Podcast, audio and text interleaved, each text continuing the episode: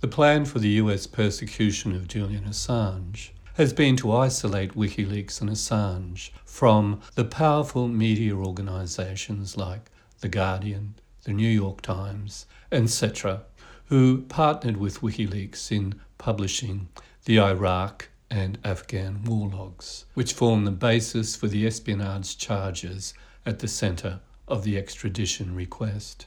The US state has achieved this aim by going after Assange and WikiLeaks for the release of the cables, while sparing The Guardian and The New York Times and the rest of WikiLeaks' mainstream media partners. Journalists are required to protect their sources, even to the point of going to prison themselves. This is one of the highest ethical standards of journalism, and the mainstream media have failed this standard to a shocking degree. In this regard, The Guardian and their journalists, David Leigh and Luke Harding, have drawn the most ire from Assange and his supporters because they released the encryption password to the cache of secret documents in their book, Julian Assange's War on Secrecy, a book in which they even disparaged Assange, the source of their greatest story. The US prosecution has seized on this, claiming Assange carelessly released the leaked documents, putting people's lives at risks.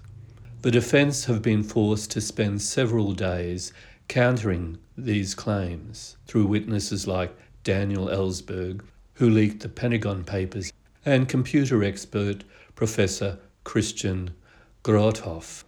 This is Julian's father, John Shipton, talking about Professor Grothoff's evidence on day 14 of the hearing.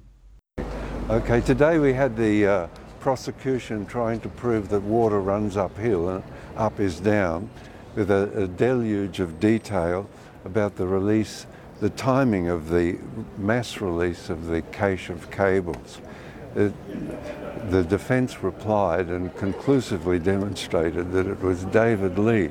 We can only conclude from the amount of time that the uh, prosecution spent uh, defending David Leigh is that David Leigh is a state asset.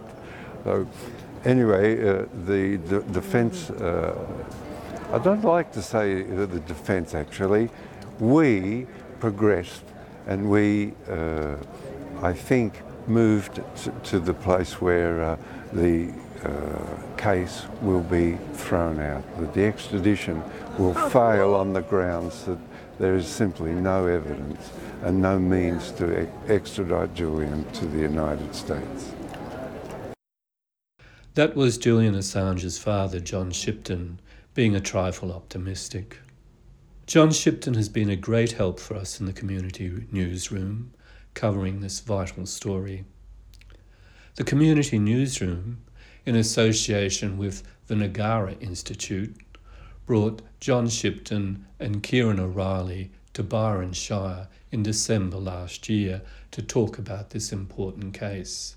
We hope to repeat this again this December.